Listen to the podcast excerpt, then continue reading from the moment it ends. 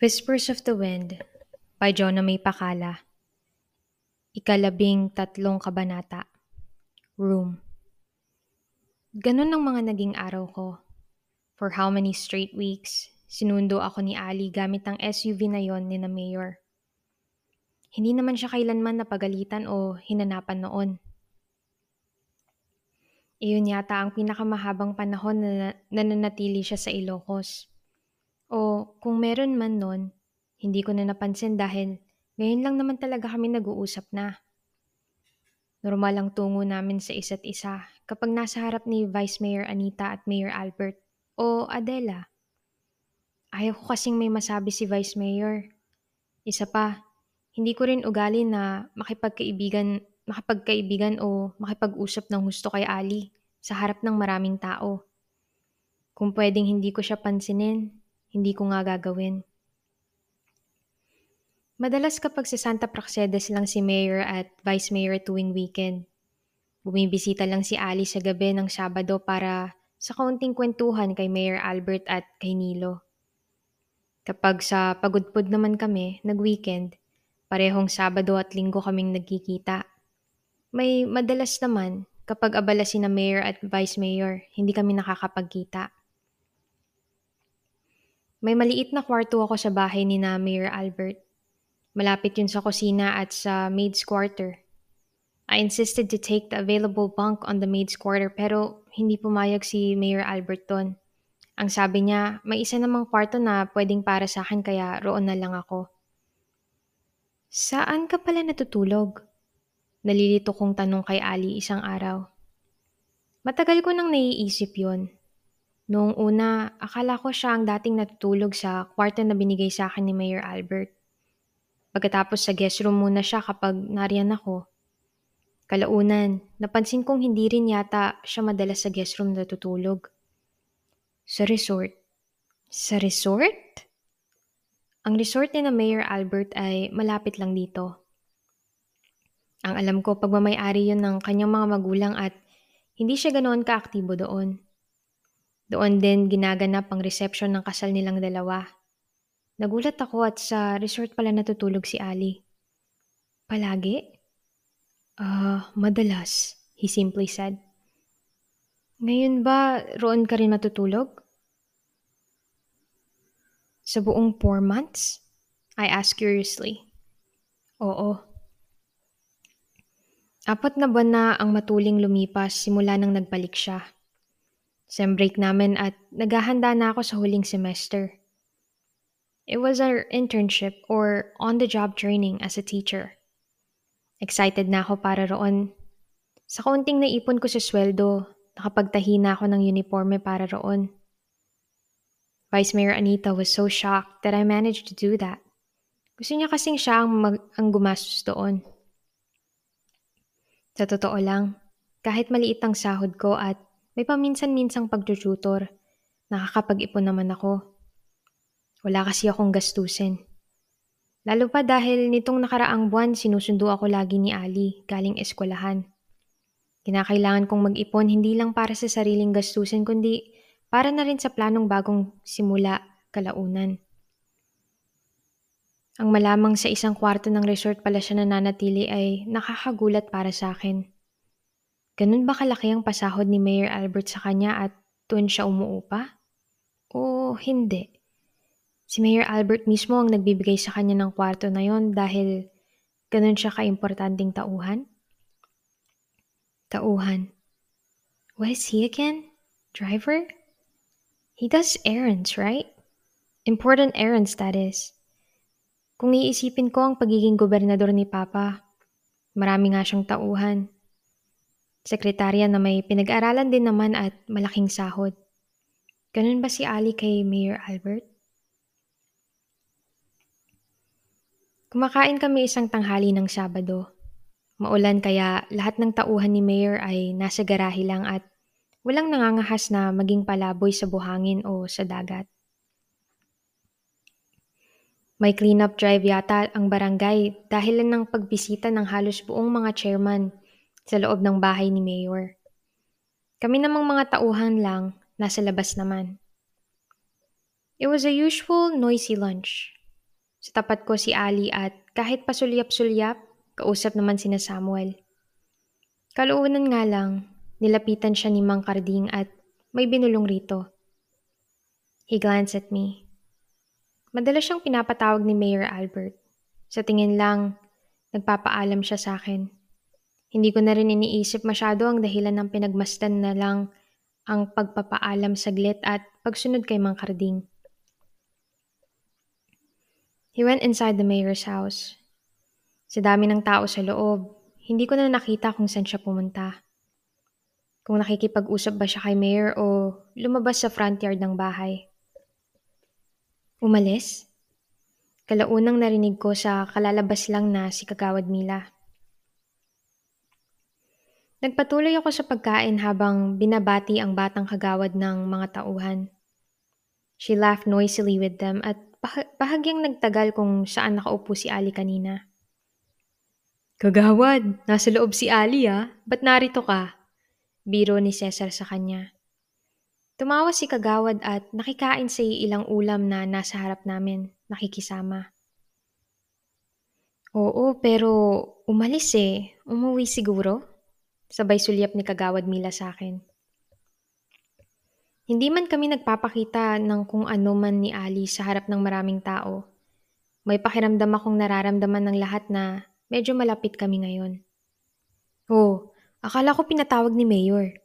Si Cesar. Oo, pumunta kay Mayor tapos umalis. Ha, baka may inuto si Mayor. Si Samuel naman ngayon. Ewan ko ba riyan kay Ali? Napaka-misteryoso. Ilang beses ko nang tinatanong ng tungkol sa sarili niya, masikreto. Muli itong nagbaling sa akin. Tumikhim ako at tinapos na ang pagkain. Uminom ako ng soft drinks. Nakita ko si Ayan na nakatingin sa akin. Ganun din ang kaibigan niyang madalas kong tinitignan ng masama kapag nalalapit kay Ali. Sa'yo lang yan, gusto mo kasi. Hindi, talaga. Nung nakaraan may pumaradang SUV sa resort ang sabi si Ali raw hinahanap. Ngayon, ramdam ko na ako na talaga ang pinariringgan ni Kagawad Mila. Hindi ko alam kung gusto ba nilang makuha ng impormasyon sa akin o gusto nilang dungisan ang tingin ko kay Ali. Sa mahigit apat na buwan na nakatatlong iba't ibang SUV ang nakita kong dala ni Ali. Ang dalawa'y hindi ko kailanman nakitang sasakyan ni Mayor pero bakit pa ako magtataka? Sa dami ng ari-arian ni Mayor Albert, hindi ko siguro kayang sauluhin ang mga sasakyan niya. Ah, baka isa sa mga bagong sasakyan ni Mayor. May nakita nga ako eh, itim na Prado. Hindi ko pa nakikita yung dati. Nagkibit balikat si Kagawad Mila at sa huli hindi na nakayanan. Ikaw, Isa, may alam ka ba? May girlfriend ba si Ali o di kaya asawa? Natawa ko ron. Napalingalinga at gustong humingi ng tulong sa kahit na sino para sagutin yun. Pretending not to know anything but I realized that they're all expecting me to know it. They all look clueless and hungry for information. Ah, uh, w- wala naman akong alam. Wala naman siyang sinabi. Oo nga, at sa ilang inuman namin kagawad Mila, laging inaamin ni Ali na wala siyang girlfriend o asawa. Si Nilo. Bakit ba kagawad? Dahil bagwapo si Ali at siguro na nasa 29 na ba, kaya hindi ka pa makapaniwalang wala pa rin siyang girlfriend man o asawa? Si Adela. Oo nga, akala ko liligawan niya tong si Joy eh. Sabay siko ni Ayen sa kaibigang natatawa lang. I almost glared at them if I did not stop myself from doing it. Binaksa ko na lang ang tingin sa kinakain. Wala lang naman. Nahihiwagaan lang talaga ako lalo na't dahil ilang buwan na siya ngayon, di ba? Na nananatili rito. I mean, she said. Baka may pinangakuan na hindi iwan kaya ganun. Adela almost bursted out laughing. Kung hindi ko lang siya pinagtaasan ng kilay ay, ay naibugan niya na siguro ang kanin sa bibig. Nagkibit ng balikat si Kagawad Mila at iniba na lang ang usapan.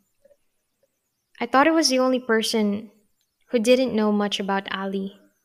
Ngayon, natanto kong sila rin pala wala masyadong alam sa kanya. Naihiwagaan din naman ako pero hindi nga lang ako komportabling pag-usapan na ang malalim ang buhay bukod sa nilalahad niya ngayon. Ayaw ko rin kasing tanungin ng tungkol sa aking nakaraan sa Costa Leona o sa Antique. For some reason, I have a feeling that he's credible. Hindi naman siguro siya pagtitiwalaan ni Mayor Albert kung hindi. Bumalik din naman si Ali pagkatapos siguro ng isang oras. Nang tinanong ni Samuel kung utos ba ni Mayor, sinagot niya naman na may inaayos lang. Pagkatapos akong bigyan ni Lysander noon ng Pandora, naging matampuhin na siya sa akin sa maliliit na bagay. Hindi ko alam kung dahil ba yun dumidistansya na ako ng kaunti o may iba pang dahilan sa panig niya. Nang nalaman niyang pampublikong paaralan talaga ang pinili ko para pagturuan, nagtampo siya sa akin. That was on our final exam days for the first semester. Kaya hindi na kami nakapag-usap ng pagkatapos noon. Meanwhile, I'm surprised that Candy took the same route with me. Pwede niya namang kunin din ang eskwelahan ni Lysander pero pinili niya ang pagpublikong paaralan. Sa unang araw pa lang ng internship, Naramdaman ko na kaagad kung ano ang sadya ni Candy sa pagkuha ng parehong eskwelahan ko. Hi Isa! Ready ka na ba sa first day natin dito? She really is better to me now. Hindi ko nga lang alam kung hanggang saan yun. Pareho kaming nakasuot ng uniforming kulay abo. Ang blusang may Chinese collar at kulay dark gray naman ang skirt. Iyon ang uniforme namin bilang student teacher na sa isang school. She looked magnificent with her almost blonde hair curled uh, in a fancy red bag with a very red lipstick. Nagayos din ako dahil turo sa amin na maglagay ng kaunting kolorete para maging presentable. I just didn't know if I did it right. Oo, Candy, ikaw. Dumingali nga si Candy sa parking lot ng mababang paaralan. May palagay ako kung ano ang hinahanap niya. Hinatid ka ba ni na Vice Mayor? She asked, ignoring my question for her. Ah, uh, hindi. Nagbas lang ako. Oh, pero kukunin ka mamaya? Ah, uh, siguro. She smiled and then waved at me. Sabay na tayong umuwi kung ganun. Palabas lang naman ng school, I mean, mamaya pati lunch. Wala naman si Lysander dito kaya pwede na tayong magsabay as best friends, right? Pagod akong tumango. I want to give her the benefit of the doubt, to remain pure in my thoughts and deeds, but maybe the darkness of my life has mold, molded me to a person who does not trust easily. No matter how sweet some people's words are, in their actions, I know something is up. Hindi ko kayang lokohin ng sarili ko para lang mag-isip ng mabuti sa kapwa. Dahil ako mismo, nakakaamoy ng hindi maganda galing sa kanila. However, I can't judge, but I'm not as frank and as brave as I have to be. Kaya ko ring, kailangan ko ring makibagay kahit paano sa mga ganoon. My first day was not as exhausting as I expected. Nag-observe pa lang ako at sa biyernes pa kami tuluyang magtuturo. Taga-check ng papel at taga-saway ng mga batang hindi nakikinig o nag-iingay ang gawain sa araw na yon. Candy wailed at me during lunch about how it is all so exhausting, how she will surely teach on a private school in the future or not at all, how she probably only doing it to get a degree. Hindi niya daw kailangan magtrabaho dahil marami namang silang pera. Silently, I thought about myself. How even probably with the money my family had, I will still want to work. Working makes me feel I have a purpose in life. Ano man ang trabahuhin, pagtuturo man o hindi. Nang naghapon at pauwi na kami, roon ko na naramdaman lalo ang tunay na pakay ni Candy. Naroon na sa malayo ang sasakyan nila at hinihintay kong mauna na siya sa pag-alis pero umiling siya. Hindi na, mauna ka na. Ihatid sa sundo mo, nasan ba?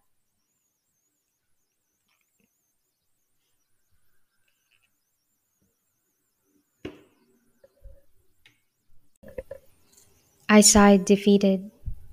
Tito, sabi ko. Umaliwalas ang mukha niya nang ituro ko ang naka-hazard light na pickup. Hindi kalayuan.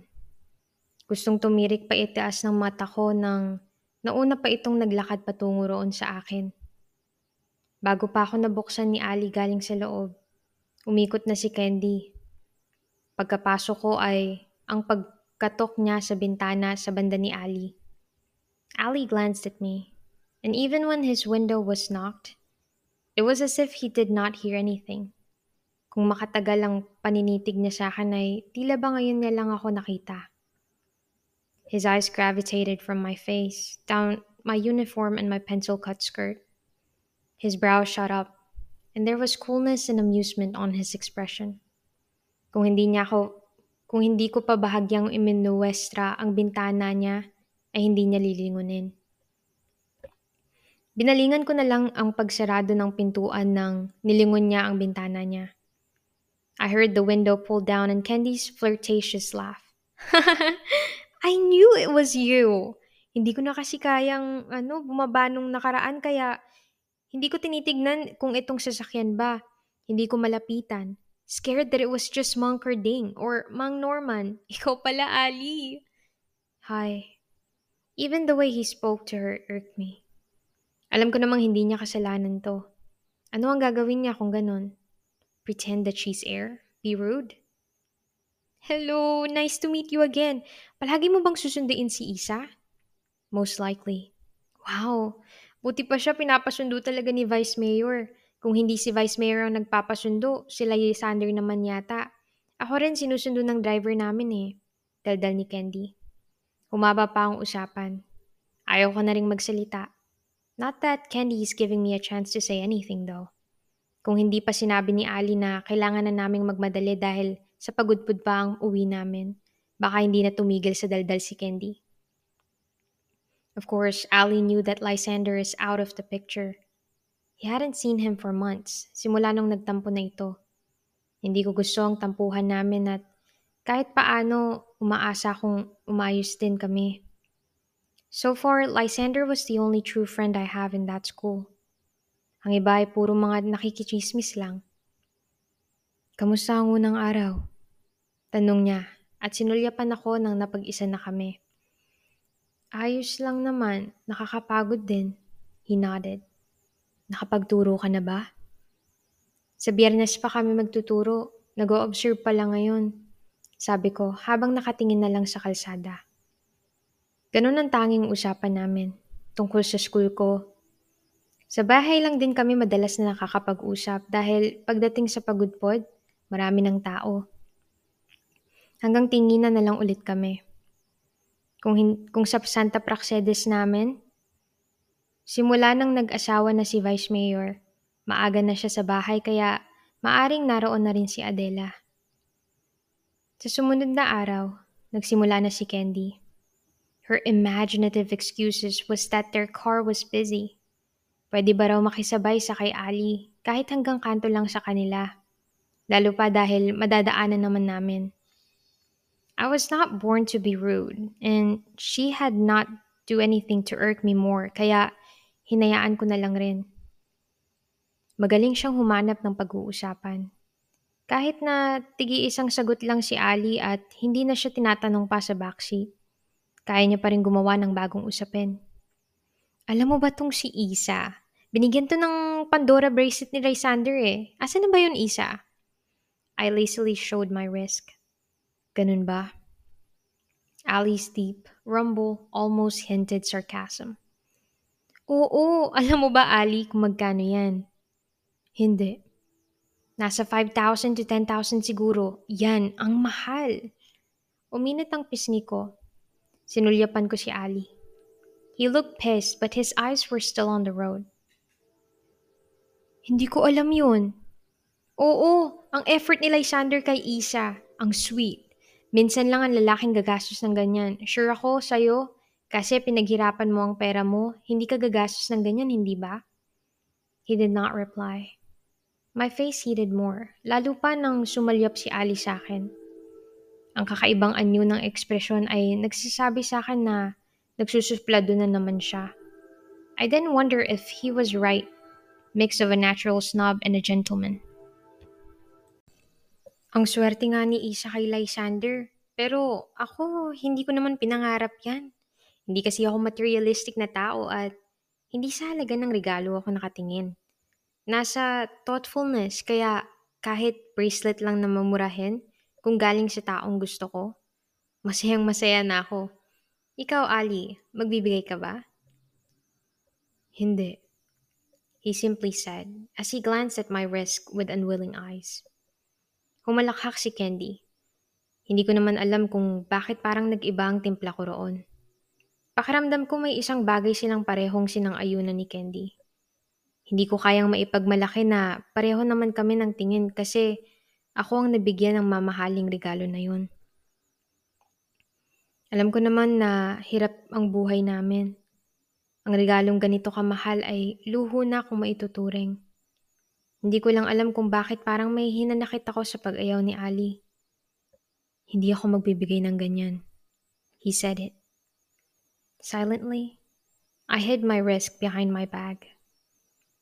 Sa hindi ko malamang kadahilanan, may mga bagay na nagtatagal sa isipan ko.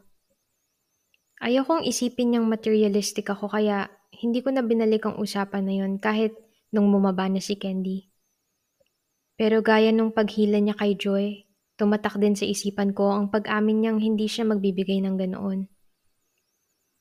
I have neglected Lysander's gift even when it's obvious price, but at the moment, I suddenly appreciate it. Hindi ko lang talaga alam kung bakit ganito ang nararamdaman ko. Hindi ko lang alam na ang maliliit na bagay na iyon pala ang gigiya sa akin sa sukdulan. Isang araw sa Disyembre ng taong iyon, nang buong umagang hindi nagawi si Ali sa kaname na kay na Mayor Albert. Isa yun sa mga weekend na naroon kami ni Vice Mayor na tulog. Normal lang naman yun. May ilan ngang araw na buong Sabado siyang wala kaya Inabala ko na lang ang sarili ko sa paggawa ng visual aids. Nga lang, sa araw na yon, wala akong gagawin na. Nag-Christmas break na kasi at kaya hindi na kailangan. Magpapahinga lang dapat ako pero dahil tahimik ang garahe at wala akong kausap, naisipan ko ang isang bagay. Hindi ako kailanman napadpad sa resort ni Mayor Albert na mag-isa. At para sa ibang dahilan, ngayon pa lang, walking with my sandals and my usual dress. Tinaha ko ang mabuhanging daan sa labas para mapadpad sa resort. Wala naman siyang sinabing may pinagawa si Mayor at kung wala man siya para roon, hindi naman yun big deal sa akin. Papasok pa lang ako sa resort nang alerto kaagad ang receptionist doon. Si Ali ulit ang hinahanap niyan. Anito. Nahiya agad ako. Kasabay pa ang pagpasok ko ang pagkalabog ng pintuan ng isang malapit na sasakyan. Oo nga, sa room na ni Ali pa diretso si ma'am, deklara ng natarantang isa. I blushed more. Gusto ko tuloy tumakbo pabalik. Gustuhin ko mang bumisita para naman may iba. Ayoko namang pinaglalandakan ng mga tao rito na ganun ang gagawin ko. I was about to open my mouth when a woman passed me by. Isang morenang matangkad at naka-all gray suit ang nagpatigil sa akin sa paglalakad.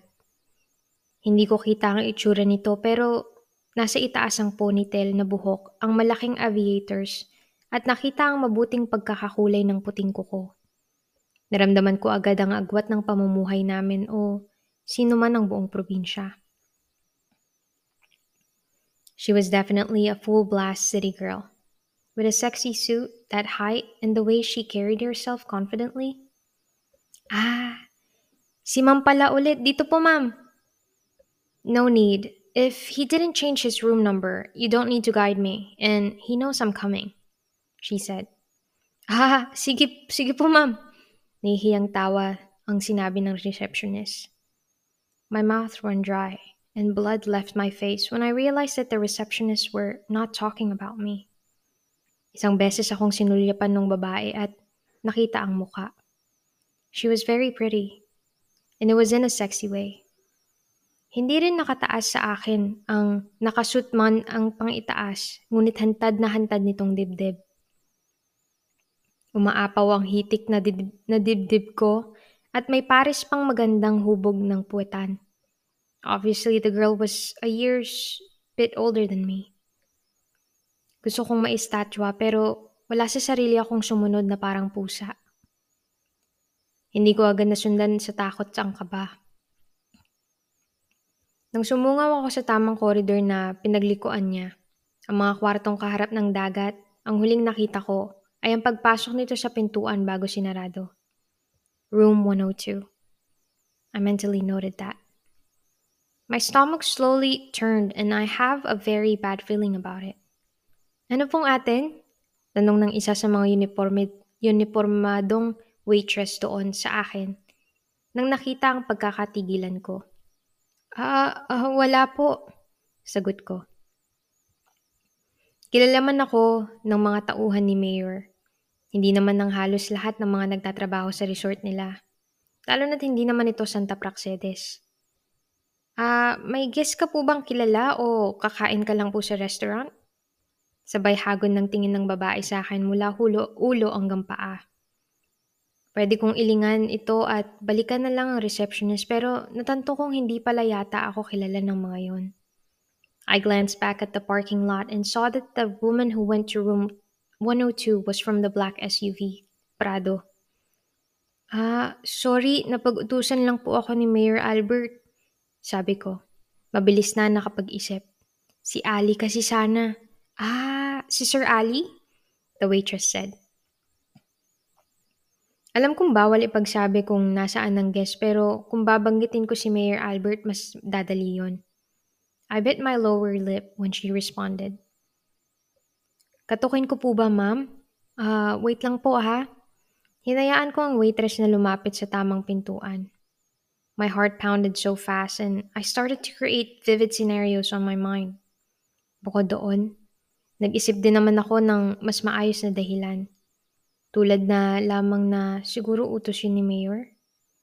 Nang lumapit nga lang ang waitress sa tamang room, I almost shouted to stop her. Hindi na po, miss, okay na po pala. I almost shook. Si, si Samuel po pala, salamat. Uh, ang kailangan ni Mayor. Sorry. Then without saying another word, I walked out of the resort as fast as I can.